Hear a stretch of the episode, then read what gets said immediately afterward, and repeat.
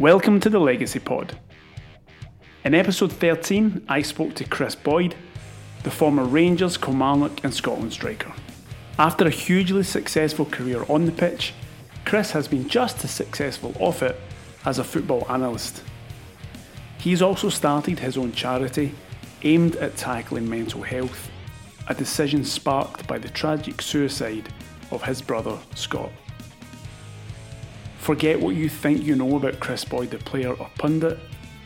Take some time to listen to his thoughts on why people are struggling with their mental health and what more can be done to help. Kris Boyd is making a difference. He is living his legacy.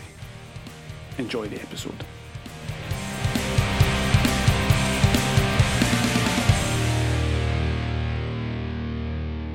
Kris Boyd, welcome to the Legacy Pod. Thanks for having me, Paul. Absolute pleasure.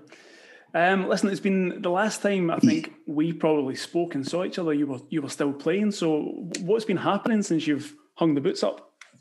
I thought you were about to say it was about four stone ago, but um, nah. Listen, there's been a lot going on. I've um, you know I've been, I've been quite fortunate that um, you know a lot of things have, have fell into place. Um, you know I, am always one for planning for the future, even though you might come across as, as a lot of times that some people would have said, you know, you, you might act like a stupid boy or stuff like that sometimes when you were playing and you like a carry on everything. But you know, I was I was I went and got my coaching badges done right away. Um, you know, I had, had, my pro license finished by the time I'd finished my football career because that's where you know I, I seen myself going. Um, but you know, the, the opportunity of you know the media when I started doing it, and um, you know I enjoyed it, and you know you're still getting to get to the you know your your football fix as, as we all speak yeah. about. You're going to watch, still going to games. You're still having to do your homework. You're still being involved in and around uh, football. But you've also you know you speak to a lot of managers, and it's not until you finish, and even players, that you realise that um, you know the pressures of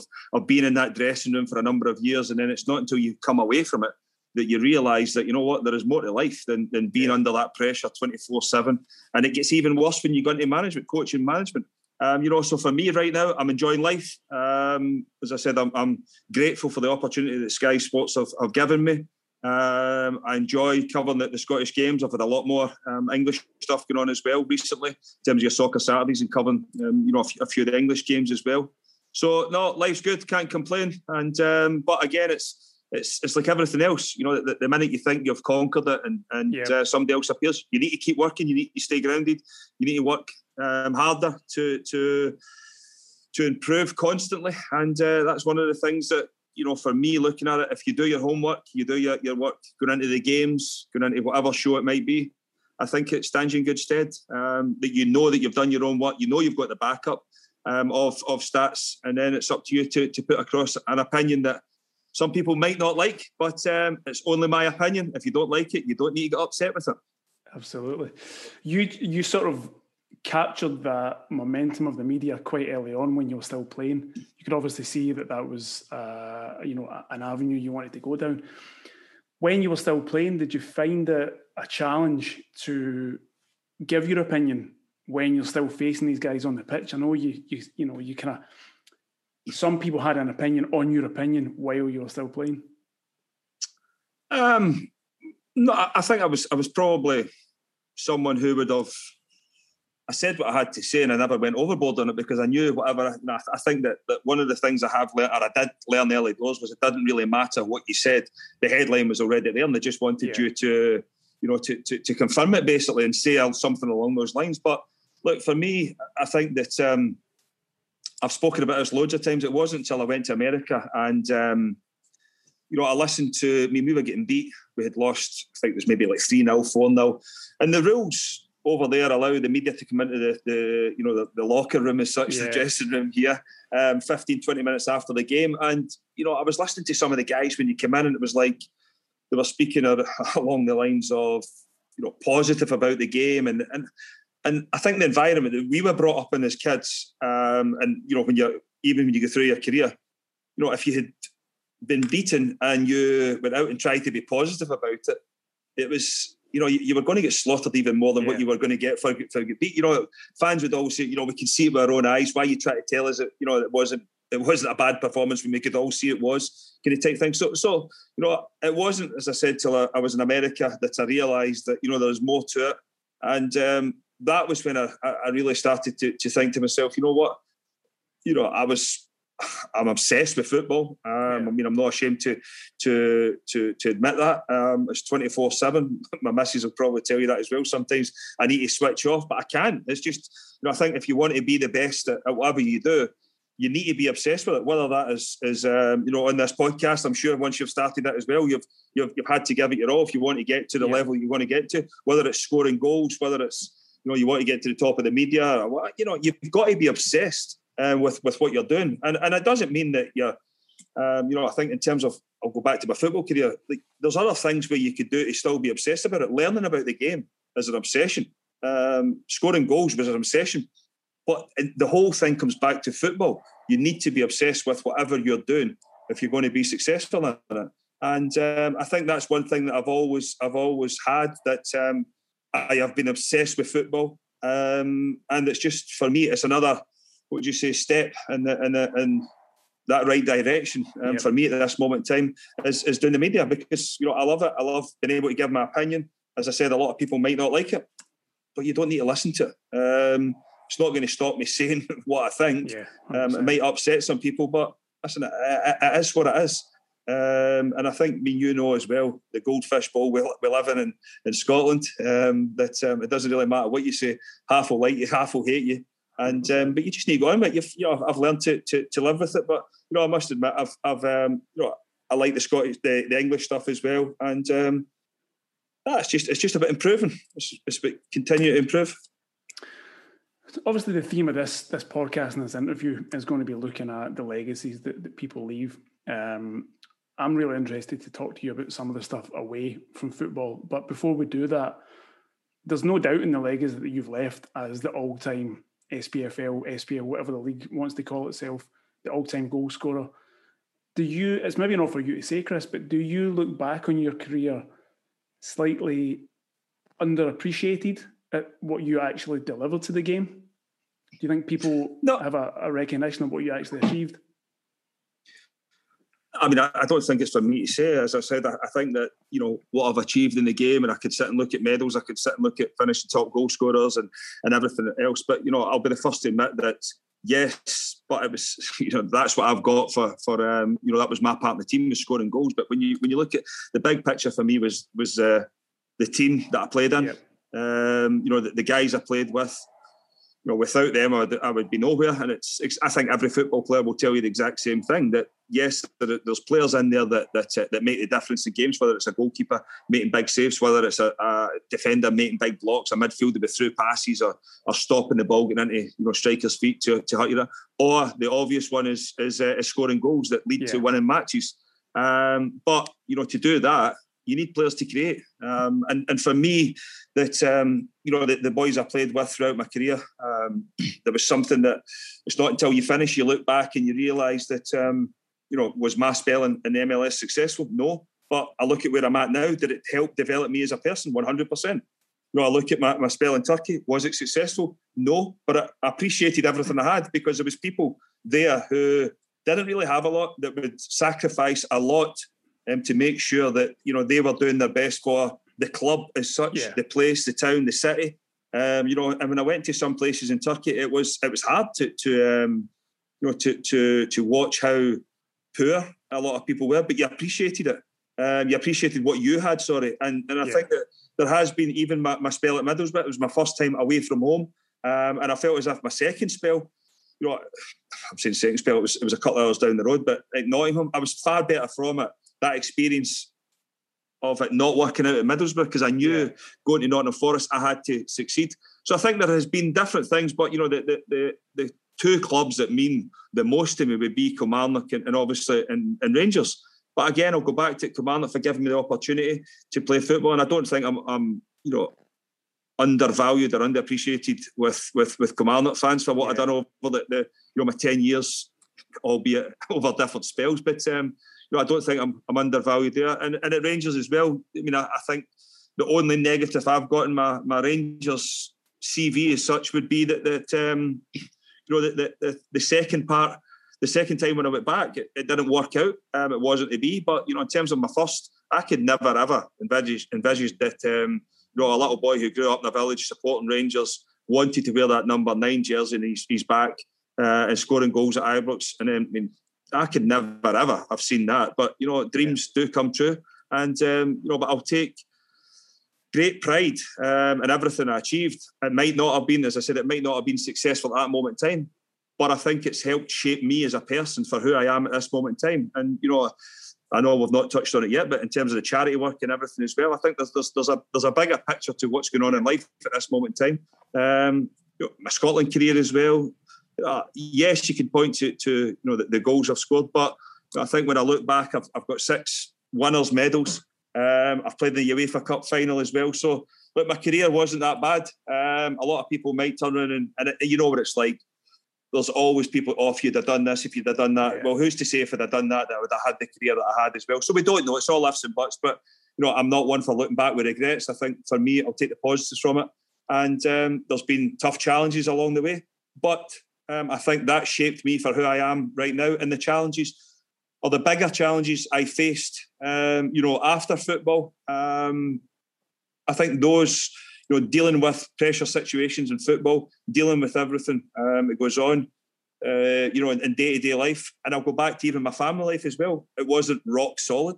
Um, you know, wife and the kids as well. It was it was difficult because you were away from home all the time, and everybody thinks that you know the football environment's this, you know, it's rosy. I was in America myself. My two, you know, little girls and my, and my wife are back home. And listen, a lot of people will turn and say, "Well, why did they not go?" Because you know, it's it's it's not easy just to pack up. And you know, that's where you've got to take. Um, you know, you've got to look at people like yourself who have been able to do that and go and yeah. Um, create a, a, family, create an environment where you're happy and working in a different country. It's not easy for some people, um, and you know, there's, there's other circumstances behind that as well in terms of the age of your kids and everything. So there's a lot needs to be taken into consideration of, of why things didn't work out at other clubs, but you know, for me, I'm not one for looking back with regrets. Um, as I said, a lot of the, the things that have happened at football clubs have shaped me to to be the person I am at this moment in time. And look, you don't need to um, you don't need to like me. Doesn't bother me. Um, I know that um, you know I'll get up my bed. I'll get out of my bed every single morning and try and do the best I possibly can for me, for my family, and um, for, for people around me. Don't worry, Kris. I like you. It's all good. best of mates. But I mean, even even the fact that you you went to different places, you know, it's not a well trodden path. You went to the MLS before it was fashionable. You've gone to Turkey. You've obviously gone down the road. The fact that you, as a person, were willing to try something new, kind of says a lot about your personality. I mean, I, I think you know when I go right back to the start of my career, and obviously when, it, when I was coming through at Command, that you were linked with a lot of of, of, uh, of moves to England. Um, Wolves, who were in the Premier League at the time as well, and flying, were linked with. I went down there for a couple of weeks. Um, Dave Jones has obviously moved on as well, and, and, and that didn't materialise. I then yeah. meant to go to Cardiff. It was Sheffield Wednesday, and, and you know there was there was clubs there, but you know I felt as if at that moment in time that um, I still had a lot to do. And it's, you know, we look at it now and football's probably changed. A lot of people maybe listening to this now will say, um, you know, but if you'd have went when you were younger, it would have changed this. But it wasn't the end thing to do. I mean, I think that yeah. when you go back 15, 20 years ago, the end thing to do was stay at the club you were at and get, you know, 100, 150 games under your belt. And that's what I felt as if, you know, at Kilmarnock I was going to get. I was going to mature and uh, develop into, you know, someone who could then um, maybe make that move a lot easier. I didn't want to go away from home and maybe sit in a you know a, a reserve team or an under twenties or whatever at that time and try and develop. I wanted to be the finished article when I left Kilmarnock, or as close to the finished article um, in terms of moving on. And you know, even back then, my dream was always to to play for Rangers. So you know, I don't think that people. Um, understand the size of Rangers and Celtic and worldwide. Um, yes, you might see but that that lure of of, of representing, um, you know, your boyhood club, yeah, the team you've supported, it wasn't it wasn't something that for me, once that opportunity came up, that was something that I wanted. I wanted to go and do it. I've already touched on it, scoring goals. I wanted to be that number nine for for Rangers, uh, win trophies.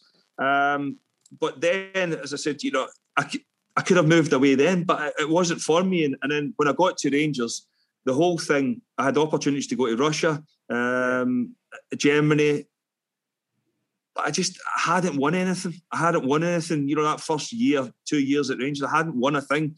And there's been plenty of people who have have, have wore that jersey that um, I think to, to represent Rangers and Celtic for that matter, you've got to win things. You've got you've got to leave with, you know, I could have left with hundred goals, yeah. but I hadn't won anything. You know, and I think you, you know you join something as a team, and, and, for me the big thing was the team winning something, and that's why I didn't leave. Um, but then you get to a stage where it, there's always something in the back of your mind where I felt as if you know I had won the two cups, I'd won um, you know a couple of leagues, I had you know represented Rangers in Champions League and playing with Scotland, and you know I just felt as if it was maybe coming to an end um, at Rangers, and it was it was maybe time to, to move on. And listen, I moved to Middlesbrough. Was it the the the right decision? Hindsight's a great thing. No, I thought it was.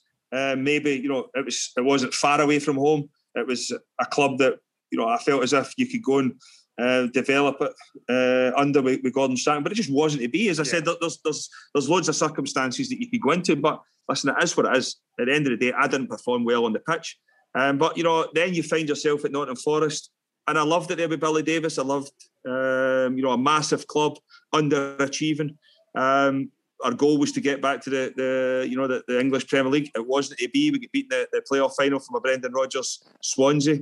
Um, sort of the playoff semi final. But listen, those things happen. You learn from it, and then you know it started to unravel uh, my, my, career. And I thought I had opportunities to go to Turkey in the past, um, and I thought, you know what, if I don't go here, I'm going to regret it. Even if yeah. it's a, for a year, the experience, going and learning. As I said, for me, looking back at it now, it was only six months but it was a six months that I would never ever have done. Um, you know, you could. It was probably six months that you probably learned more, and then you know, a number of years anywhere else. As I said, you would never. I would. Everybody looks at Turkey and says, you know, they're going holiday. It's a fantastic place. I mean, it's it's far from it. Um, you know, there's there's loads of places that um, are so far behind. And I'm not being disrespectful. That's just the way it is. You know, yeah, there's, there's, I mean, Istanbul is, is an unbelievable city, but you know, the, the city I was in, Eskişehir, was was a lovely city.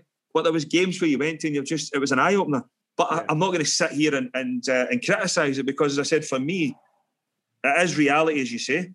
But the big thing was it shapes me for who I am right now. And I think you appreciate everything you've got. You appreciate the people around you. You appreciate the hard work that people have, have had to put in to get everything they've got. Um, as I said, I've seen a lot of people, um, you know, and I'm going to contradict myself here because you feel as if, you know, you may, maybe used them at the time. But, you know, I had a driver that would drive you around. I had my wee translator who would, but they wanted to do it. They wanted to help you. Yeah. And it, it wasn't as if you were paying, paying them, you know, a lot, a lot of money, but they wanted to help you. And I just think that, you know, when I look back at things now, you know, they guys are the ones where you, you say to yourself, you know what, unbelievable, fair play to them. You know, yep. just, and, and I think that's what shapes you as a person that, you know, be kind to people, speak to people, try and look after people as best as you possibly can. And if you do that, I think people, you know, they might not appreciate you that moment in time, but, you know, later in years, and you're speaking about legacy, um, maybe later in years when people look back and say, you know what, he wasn't actually a bad guy he maybe said some things that annoyed us, but you know, with the charity work and stuff like that as well. I, listen, it's it's it's appreciating what's around you. Um, and then I find myself in America, which was fantastic, but you know, it came out the blue. It came. It, it was it was something that you know I went to to Houston to to look around there, and then I had you've got wind that John Spencer wanted to take me to Portland. Um, he had just moved, and uh, it was fantastic. Loved it, but I was, you know, our wedding and everything had been booked in the summer, and you know, the, the, it was the end of January, February time. You were heading out there, and then the time the family came over, and you know, the kids were in school. You know, there was a lot of things going on, and you know, we had planned that we I would come back, get married, and then we would move out in the summer. But um, then John obviously lost his job because results weren't going the way they were, they were meant to go. Um, and then you just got the feeling that it wasn't going to be. But again, I, I wouldn't change it. I wouldn't change anything because you know I, I well I sit here right now speaking speaking to you, having learned so much yep. um, that you know even going round about countries in America, you're never going to go and, and holiday to, to a lot of these places. You're never going, and I think that that's one thing that we are very very lucky in football and even in journalism as well. You know, you you when you were back here, um, I'm pretty sure that you know there's some countries you have been on European trips with clubs that you're like I would never ever come here. I would never ever go back there. But you've been. You can't change it. You've been. You've seen it. You've enjoyed it. But you wouldn't pay to go on holiday. As I said, like football, I've been very, very lucky with football and the experiences I've had through. Moving away from the career slightly, and you've you've touched on it already. Um, obviously, the work that you, you've done through through your charity um, has roots in many different different ways. The the issue of mental health, you've talked about it so many times, Kris. So f- forgive me if I'm kind of repeating myself, but there is still that stigma within the game. It's definitely disappearing, but it still exists to an extent. Um, you know, having been in dressing rooms, why do you think that is? I think that, that that people are scared first and foremost. I think they're scared of you know what people are going to going to think about them. And you know, for me, you have been around footballers enough that a lot of them put up this guard. A lot of them put up this you know guard that you know I am the big I am. I you know I am. You know, look at me. I'm this type of character. I've got you know I'll deal with anything that's thrown my way. There's very few that that's real. No, that it's, it's not the real person you see, but I think you have to put off this this vibe, this image that um, that that's who you are, and, and I think that that's why there's a lot of people, um, you know, that it's yes, it's changing, but I think that's why there's a lot of people scared to to to open up um, because they're scared of what people then think of them, their image. Um, but you know, I think that there's there's also a lot of pressure in people to perform every single week. How does you know how does the manager look at it? How does the club look at you? Um, people will say, you know, I, I could it might look as if I'm weak. Um, but I think the big thing is, for me, it's easy for people to say we need to speak, we need to open up. But who are you actually speaking to and open up to? Yeah. Because I think that's a lot of the things where, you know, a lot of people might go to to people and I think it's not until you, you finish that you start to see the trends and people speaking to you in a different light. Um, you know, they might start speaking about something else, but then they'll touch on something or, you know, so and so was struggling there a lot of the time they're actually speaking about themselves. So it's trying to find that, you know, who who do you speak to? Who who is it that's listening to me? Because, you know, if there is people out there who are struggling, it takes a lot for them to open up. And, you know, if you if you get rejected, um, and I don't mean it's it's you know, somebody just turns around and says, I'm not speaking to you. That's not the case. But, you know, when you've spoken to someone and they think, right, okay, I've got somebody here who I want to speak to, but then for example, you don't go and follow it up. You don't go and speak to somebody because the person who they're speaking to might not have, you know, the, the education or, or might not have the, the know-how to to um, to deal with it as well. And then they don't start. They don't. They just stop and don't speak and don't engage with the person again. And then it becomes that there's a whole lot of of um, what would you say? Um, I think it's, it's, it's uneducated. It would be the, the, the word that I'm looking for. That there's there's a lot of things that a lot of people will come forward and want to speak, but it's who are we speaking to?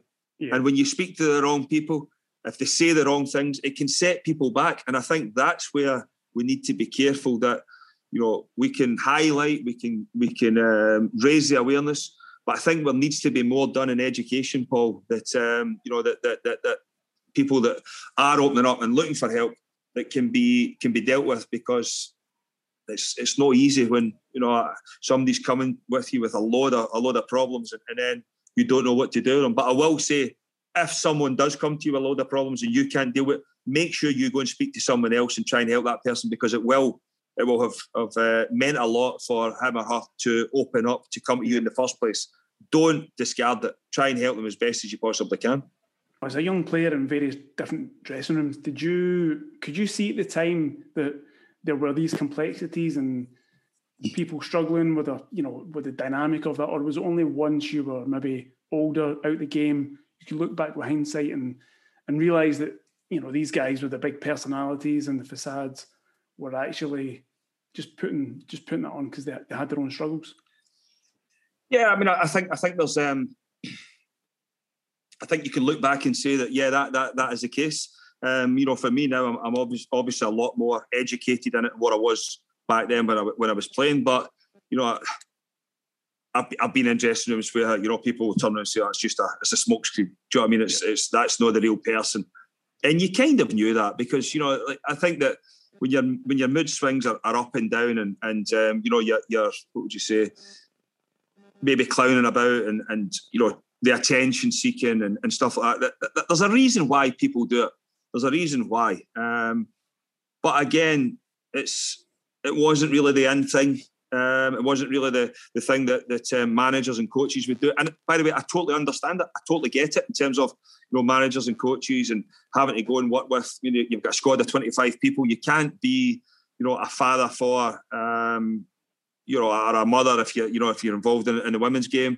Um, you can't be you know that person who looks after 25 bodies and everything. Yeah. You know, I think that that for us, uh, for, for the for the football environment, you know, we've we've got all these. Um, goalkeeping coaches, sports science coaches, we've got everything yeah. else. I think it is about time we, we, we, we get someone in there who, you know, as a psychologist and can deal with players, deal with them, that, that environment um, because you know it's it's it's more and more the, the pressures of uh, what players are, are facing nowadays, having to deal with um, the whole social media thing as well. That um, you know the, the, abuse that is online there. I mean that was one of the things that I never done when, when I played because uh, there's there's for me there's no there's no value in it when you're playing. Yeah. Um, because you know one week you're a hero, next week the next week you're the, you're the worst player ever, um, and, and people but I think there's there's an education part needing done in that as well. But for me, I think that uh, you know the whole social media is having a massive impact in people's social, uh, mental health as well,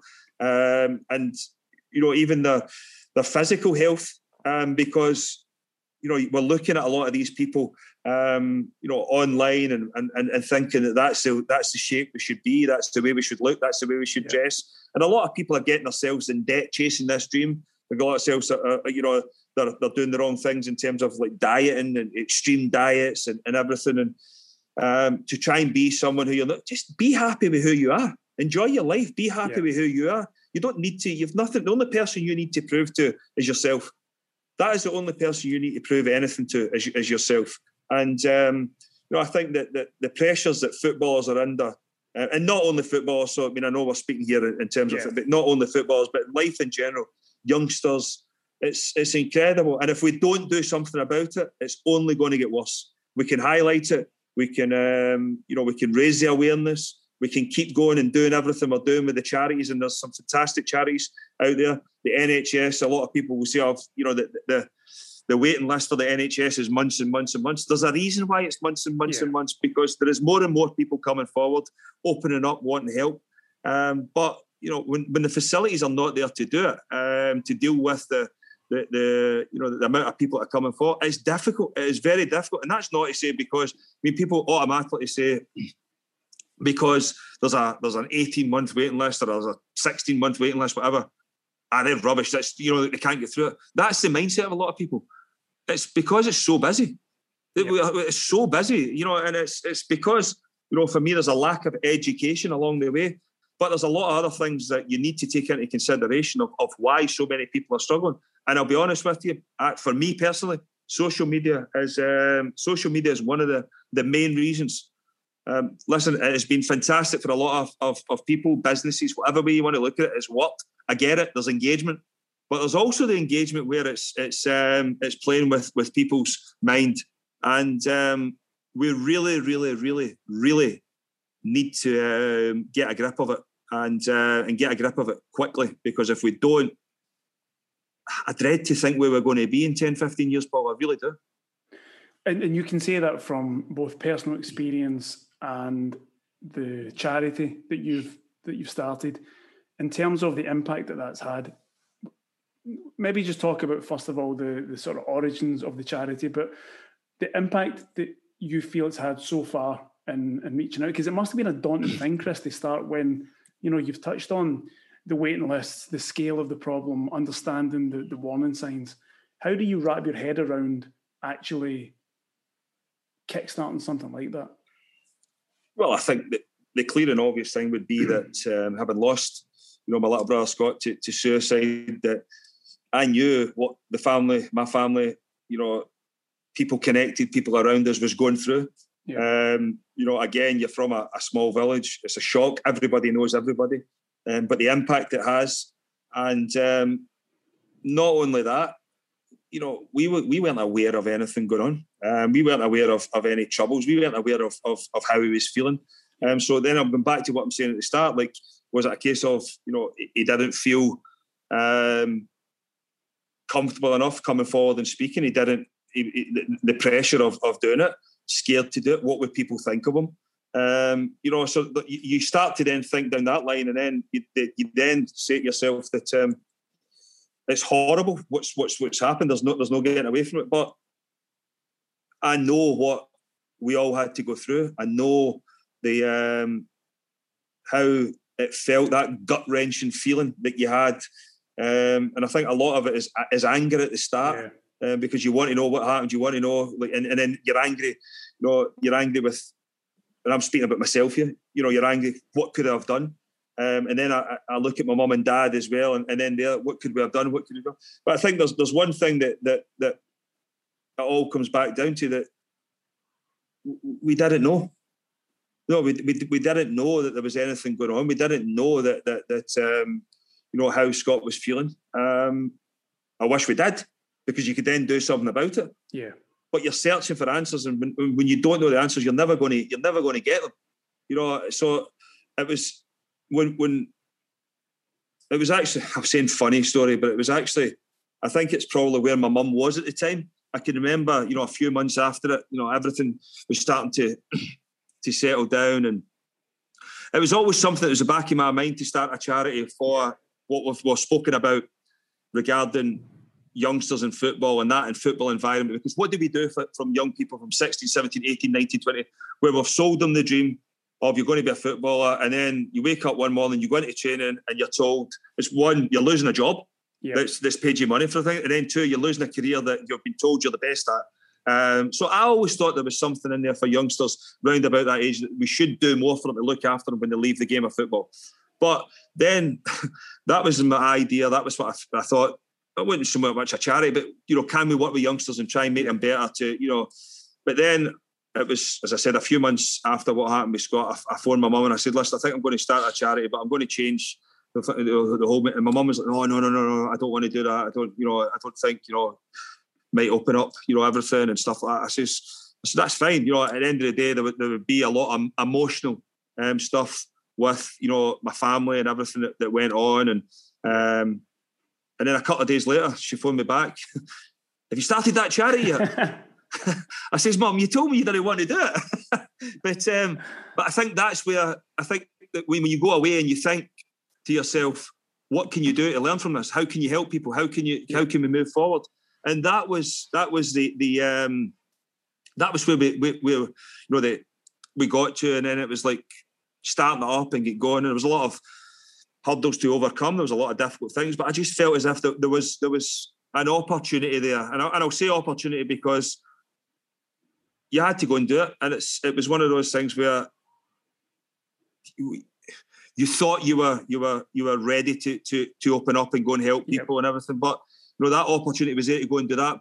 But once you maybe started doing it, how would you have felt speaking to people who have lost loved ones who have you know maybe been contemplating suicide, maybe been you know in that and you know bad, bad, dark, dark, dark place. Um, you know, when you're speaking to them, and then it can maybe open up, you know, thoughts where you start thinking about your brother. But you know, for me, the big thing was it might only save one person. It might save one person, but if that's the case, then it's a success. And I think that's where that's where the, the whole drive and determination came from from from me, from my family to you know, and it's even now my, my daughter started her own page off, you know, off the charity as well. It's called Chase Your Smile on Instagram. So, you know, anybody listening, go and give that a follow. I mean, some of the things she's doing is fantastic. Um, you know, working with the youngsters.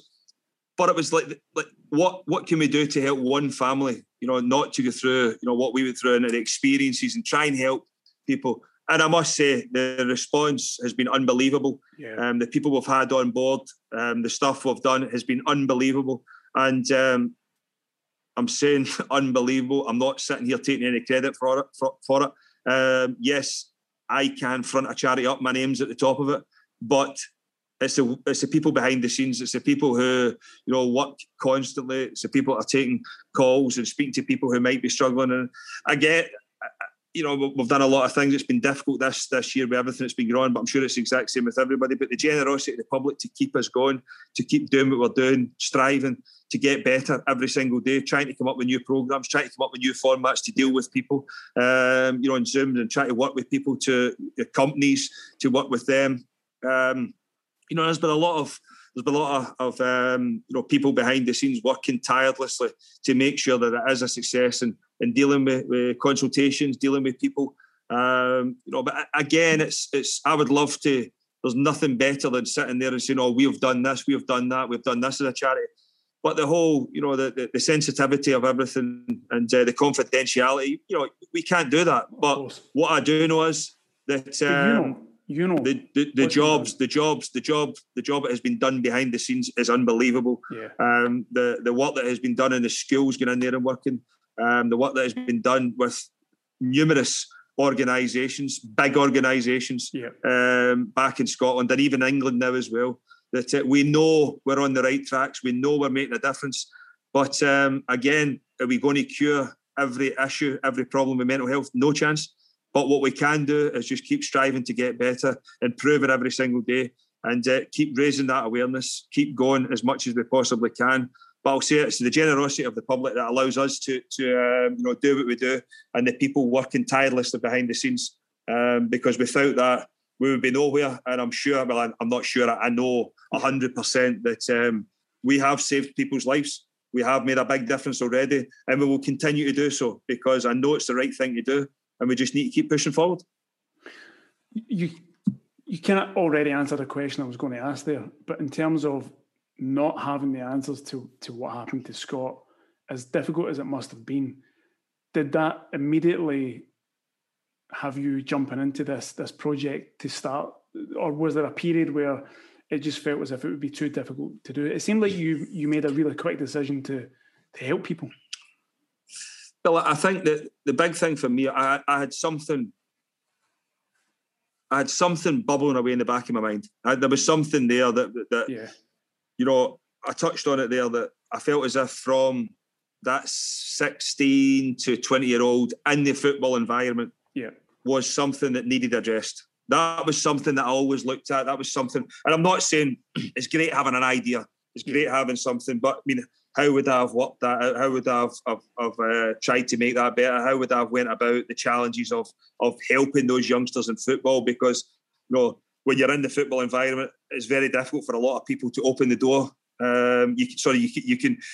It's very difficult to people to let you in. Um, a lot of people think that you know you've been involved in football, the door will open easy for you. You know, it's, it's not like that. You know, a lot of managers um, they're scared in case people get in and you start working with people, and that's not that's not because of, of me. That's because of what's been on in the past. People will get in the door and then they've got their own agendas with stuff. They've got their own, um, you know, like and I'll use the term even like football agents, then football coaches, and then they're tapping people up and stuff like that. I totally get it. I totally understand why a lot of football clubs don't open the door for people. So there would have been a lot of, of hurdles that you know you would have had to have overcome to achieve what I thought at the start of a charity, um, or, or working towards something with those you know young boys, and it would probably would have ended up girls as well because you know that, that that's where we're at. Um, you know, there is a lot of, of, of youngsters, 16 to 20 year olds, struggling at this moment in time. But then what happened with, with Scott? Pro, it took me in a, in a whole different um, direction. That was there. I always knew that I had that football knowledge there. I always knew that, that I had seen a lot of youngsters struggle. I had seen a lot of boys that I had played with struggle to overcome the fact that they weren't going to be footballers. That um, you know, because you've seen it yourself, even all the way through school. I think anybody who was in the, the football environment was treated different. I don't care what MD says, they were treated differently because 100%. they were seen as, um, you know, like when they got to PE, when they got to the football team, everybody wanted to be part of it. And then when you're connected with a football club as well, everybody wanted to be part of it. So I think that they have been treated differently. And that I'm speaking about myself.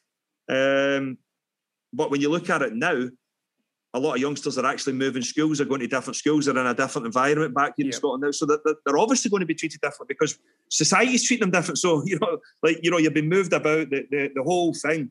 Um, you know, the, the, the, the program that's set up here is, is, is set up to showcase young boys and girls' talents in Scotland, and um, you can understand why they've got to be treated differently. But when they don't get there, then what, what do we do with them? Yeah. Because they've been treated different all their all their life. They've been treated different from even their parents. And I don't care what anybody says, they, they will have been treated differently. But then when that dream's no longer there, where do we go? Yeah.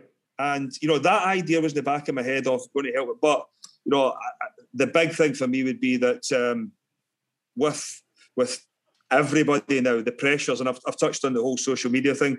Everybody, we now live in a society where everybody wants to look good. Um, everybody's in the gym. Everybody's, um, you know, they want the best of clothes.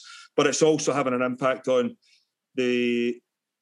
You know, it's so easy to get yourself credit cards. It's so easy to, get yourself into debt to chase that dream, and then all of a yeah. sudden something happens. Maybe somebody loses their job, and and and you know you, you still have to pay the bills. Basically, at the end of the day, that has a massive impact on people's mental health. And I think that that's one of the things that we need to be, and I'll say it again, we need to be careful. The only person you need to impress is yourself. You don't need to go and impress the whole world out there.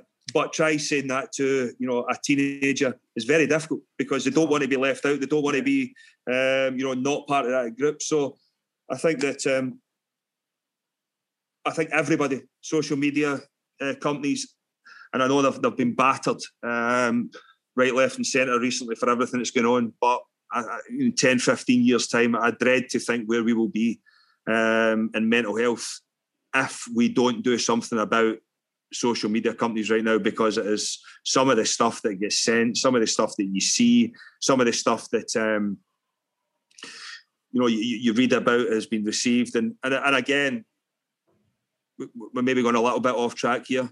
We wait and that's one of the things where yeah. you know the charity with me as well. We wait until something happens, then we react. I mean, it's, it's uh, uh, you know I know I'm going off track, but you look at Caroline Flack. It didn't really matter what everybody was saying to her at the time, but it wasn't until she passed away that all of a sudden everybody, you know, reacted off the back of that. We need to do this. We need to do that. Nothing gets done until it happens to the next person. Yeah. Nothing. Nothing gets done. So you know we need to actually do something about it. Words are, are they're cheap. Um, we need to do something about it, and somebody needs to take actions. And um, you know, for me, it goes right to the top. I think the big, big social media companies really need to start um, ramping it up um, in terms of the security. It's so easy. I mean, I could go and create 10, 10 different accounts here right now, get blocked inside 10 minutes. I could go and create another 10. Yeah. You know, it's flawed. It's, flawed it's it's total. You know, it's it's wrong. It's wrong in so many ways. I think there should be. There's a lot of talk here right now that you know, in terms of your passport, um, accountability of, of who you are as a person before you open up social media platforms. And it's right because you know, if, if you walk down the street and punch somebody, you would get in trouble. You would end up in the jail, or you would you would definitely be arrested for it. But words have a have a, a bigger uh, impact on people. Yet we don't need to do we don't do anything about it um, until, as I said, until something happens to an individual who has been um, horribly, horribly abused online, um, and then then we'll react and we'll do something. But it's too late. The one thing that seems to be amazing and and great to hear is the you know you're a you're a bubbly, larger than life, jokey figure on the park. That's that's kind of your persona to a lot of people that maybe don't know you. But the great thing is that doesn't seem to have stopped people getting involved in the charity and taking you seriously at how seriously you take this issue.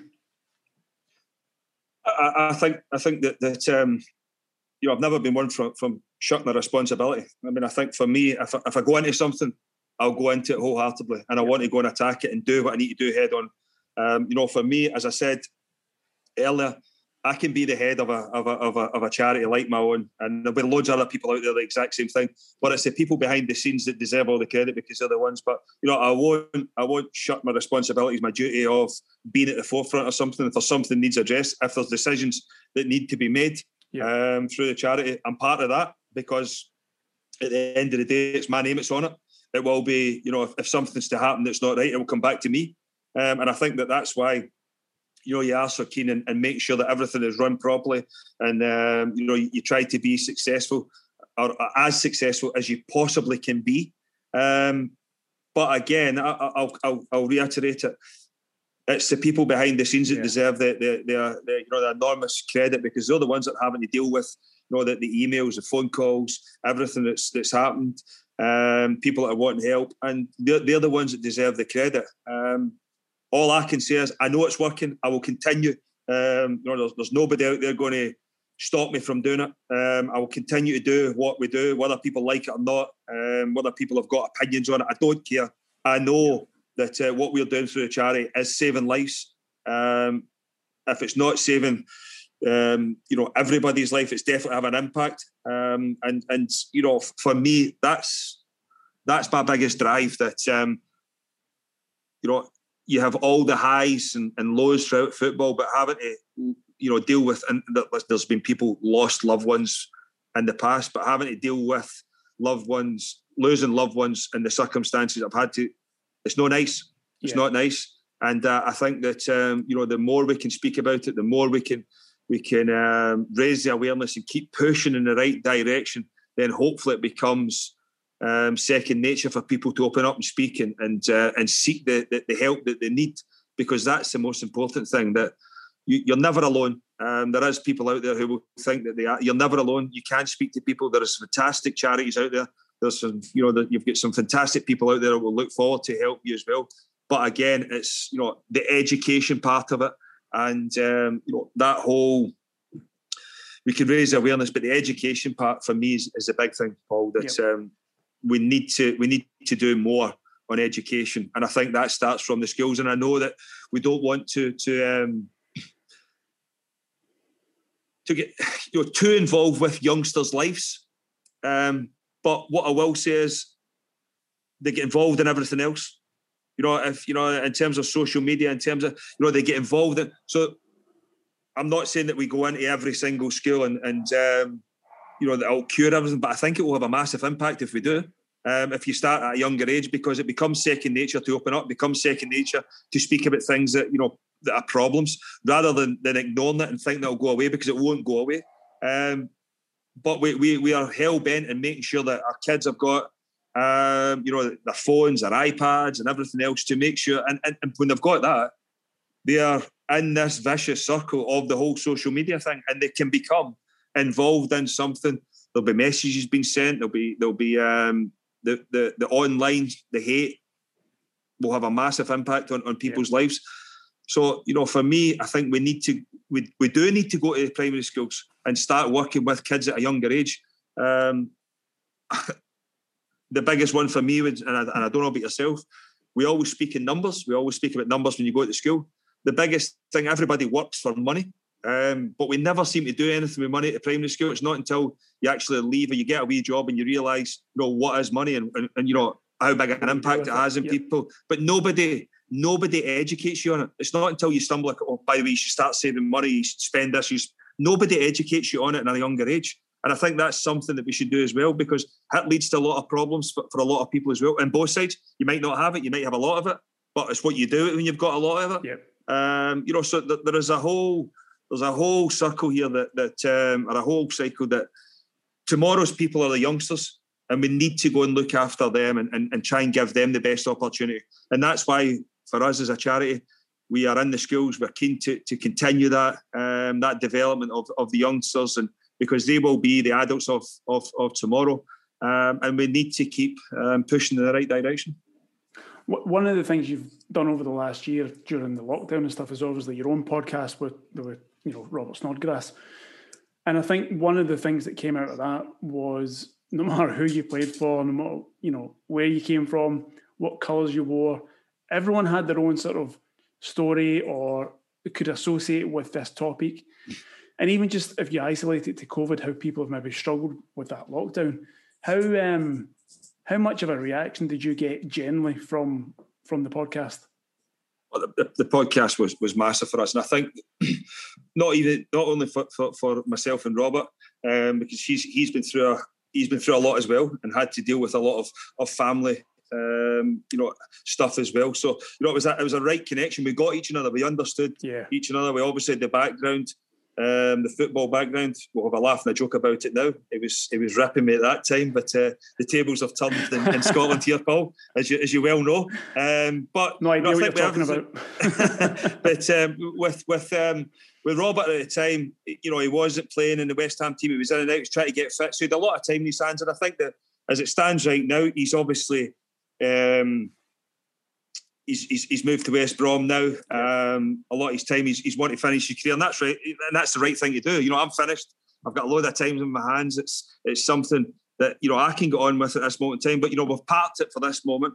Um, hopefully, we can start it up, you know, in, in the future and that again. But yep. for that period of time, it was it was phenomenal. The names we had, the um, getting them speaking about, you know, the, the their problems in mental health, yep. their, uh, their sorry, their issues in mental health, um, the problems they've faced in their life. I mean, some of the names we had was unbelievable, and getting them open up because you know that the, the key thing for us was that um, when you look at footballers, especially, and I know we ended up with boxers and you know world champion boxers, yeah. um, that um, when you look at it, that everybody hails them. You know, you're up here, you've no problems in your life, and you know they're heroes to a lot of people. And that was one of the things that that, that, that we felt if we can go and speak to these guys uh, and women that if we can go and speak to them and get them to tell their story of yeah i might be someone who you support on a saturday you shout my name you, you, adore me but you know what? I'm the same as you. I'm a human being and i've got problems at home as well and i need to overcome them. That was one of the things for us. If we can get this message out here that all the superstars worldwide have still got their own problems yes people are looking at them saying and it's the old one ah but they've got loads of money. It doesn't matter know yeah. what you've got money. It doesn't matter what you've, you've still got problems you need to overcome. And that was one of the things that we felt is that if we can get this point over, that um, everybody struggles sometimes, you know, throughout their, their, their, life. If we can get this, hopefully it will break down the barriers that will allow um, the youngsters to look at it and say that, um, you know, even my hero struggles. It becomes second nature. Yep. You know, my hero, my hero has over has had to overcome loads of hurdles to get to where he's got to. I might be going through a bad uh, or a tough spell in my, my life right now. But you know what? My hero came out the other side of us. That was the whole thing that we were looking at. So obviously, you said you've you've part the podcast just from for now. In terms of next step or the sort of long term vision of of the charity and, and what you want to achieve from this, do you set yourself goals or do you just literally take it as helping as many people as you can? I've never I've never been one for, for setting goals um, throughout my career because I think when you set goals, the only thing you, you do is disappoint yourself when you don't get there because we always set ourselves goals that are, are virtually unachievable yeah. or, or, you end up changing who you are and I'll, I'll, relate it back to football when you turn around and say I want to score 30 goals this season but then maybe come Christmas you've only got 10 or 12 and you're like I need a big you put yourself yeah. under pressure and I think that's one of the things that as a charity we have looked at it um, and said that you know, there's things that we want to achieve. And there's things, you know, there's, there's, there's, there's you know, the, the, the partnership we've got with Ayrshire College has been fantastic. We want to grow that because, you know, we know the impact there. There's a lot of, there's a connection there with the schools, there's a connection there with the college, and there's a connection when they leave. Um, we've also got a lot of, the football academy has gone on within the college as well that is allowing us to to um, to work with youngsters and working with you know the adults of tomorrow when they're younger so that we're hoping that they might not know what they're doing at this moment in time, but the, the fact that they've been part of the, the Boyd charity for um, five, six, seven year old and all the way up through, you're hoping that, that maybe further down the line that um, that it becomes second nature for them to open up. It becomes because we're trying to encourage it, and albeit it's through sport, but it's a great opportunity um, to to speak. Um, it's a great opportunity that, that sport brings to people um, in terms of communication, and that's key. That's key in life. Um, and that's one of the things we would try to, to get that natural pathway where we've got youngsters to teenagers into you know young adults and then obviously becoming adults as well. Um, so that's one of the things that we've, we've, we've um, you know we've, we've, been trying to improve uh, we're working on. But there's loads we, we try to improve on every single every single time we have a committees meeting, um, a trustees meeting. Sorry, that we want to we want to keep driving. We want to keep striving forward. We want to keep um, you know that that the positivity that we've got. Um, I think in the west of Scotland, it's been unbelievable, especially in Ayrshire. The generosity of, of, of people has, has been unbelievable. Yeah. But I think they see they see what we're doing. They see the impact um, that what's going on in society at this moment in time that, that there needs to be somebody doing it. Yeah. I mean, there's there's loads there's loads of people out there, and I take my hat off to them because it's it's it's not easy sometimes. But you know, for, for me, I felt as if, and I'm not want to be the big I am, the big head here, but you know, with the profile I had, you know, in terms of being in the football environment, you had a lot of people that would listen to you. I felt as if it was a good opportunity to go in and help people, and that's exactly what's happened. Um, you know, I, will say it that I can be at the forefront of the charity, and, and my name's there, but it's the people behind the scenes but we need to keep striving. We just need to keep getting better and better and better. And uh, more people are coming on board. There's more partnerships being formed. There's, um, you know, we've got loads of different things going on that um, that is is great. And it doesn't need to. I mean, I've spoken about sport. We've got there's a little art club in Ayr as well um, that do some fantastic work, and you know we've helped them over the last few years. Um, you know, to get into school and what I'm saying, it doesn't need to be physical activity. Um, you know, there's a lot of people when you sit down, you start drawing and, and, and start scribbling away. You know, you start to to understand and stuff. You know, comes out and yeah. it pours out, and you know, it, it, takes you to places that you would never ever have been. So, you know, we see the value, and it's we understand that not everybody can be um, physical. So we, we need to find other avenues that's going to help people with their mental health, and you know, that's that's one of the things that we've looked at. Well, you know, that that partnerships is as strong as ever. Um, we've looked at, you know, even kids at Christmas. Um, when I, I thought you probably seen it, me dressed up as an elf. Uh, cycling the streets of Ayrshire, um, but again, it was it was to highlight the whole that, that, that it, people will say that that's got nothing to do with the charity, but it has because you know looking at it, looking at it that you know going back to this whole Christmas experience where it's meant to be, you know, everybody enjoys it and it's, it's the best time of the year. It is when you're in the environment and the mindset that it, it can be that.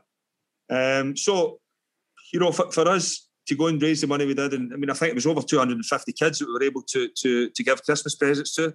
Um, it's fantastic. But again, that's amazing.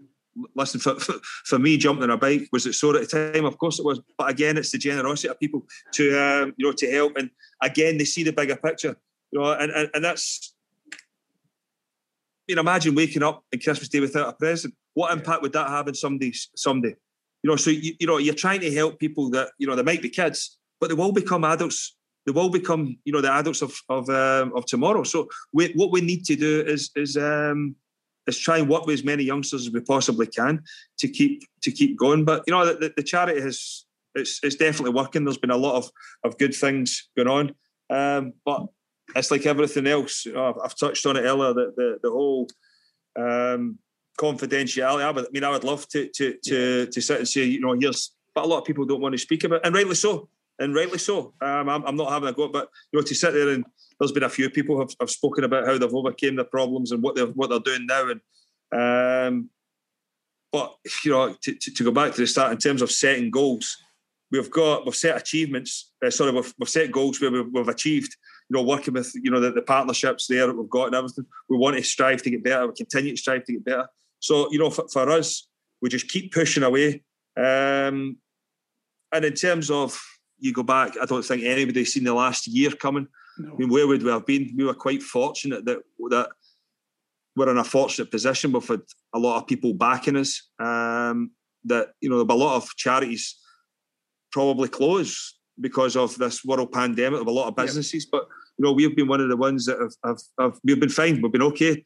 But I think that's because of people see, you know, the value in what we're doing, the, the impact that we've had, especially locally in, in Ayrshire. So we just need to keep going. Um, you know, there's, there's no point in setting us setting long-term goals because you just never know what's going to be around the corner. But what we can do is, is work with the partnerships we've got now, strengthen them, and I think by doing that, you know, that strengthens the connections in the school, um, which then you know it starts to grow and, and grow and grow and grow. And if we do that, we know we're going to get to a lot more kids and help them and then hopefully that has an impact on you know even when they go back home or you know the charity was in they were speaking about this one if there is adults at home that are struggling then you know maybe it's time to, to sit down and open up and, and, and try and seek the help that uh, that you need Kris, I don't think I could do any words that sort of do justice to what you and, and the team have been done, but it goes without saying that you're clearly leaving a legacy right now. You're living it, um, and you know, I, I think the people that you've impacted are a testament to that. So thank you for joining me. Thank you for for talking me through everything. I guess we've got 20 seconds before we go. Do you want to talk about Rangers and the fact that they won the league? no, I'll leave. I'll leave that. I'll leave that. I think I've said enough. Um, if you could see a smile, it's upset a lot of people in Scotland. So I'll give you one of them before I go. But um, no, I mean, I, am I'm going to touch on something, um, you know, Paul, and I think it's important. Don't ever, don't ever um, think you're alone. If you've got any issues and you are struggling, open up because there is always somebody out there that will help you. And uh, I mean, I hope that this podcast is a success for yourself. But anybody listening, please, please, um, as I said, you might not like me, you can't be bothered with me, but if you are struggling, um, please go and seek the help that you need because I think the most important thing is that we look after each another. You might not be that person who can help um, the person you know you're speaking to, but you know you could then maybe speak to someone who can. So never ignore MD. Always be there for somebody they're speaking up to you or, or opening up to you, and um, hopefully we'll all be smiling together. Um, you know, as, as one world shortly, rather than everybody pulling in, in all different directions, Paul. Uh, but thanks for having me. Kris, absolute pleasure. Thank you for your time.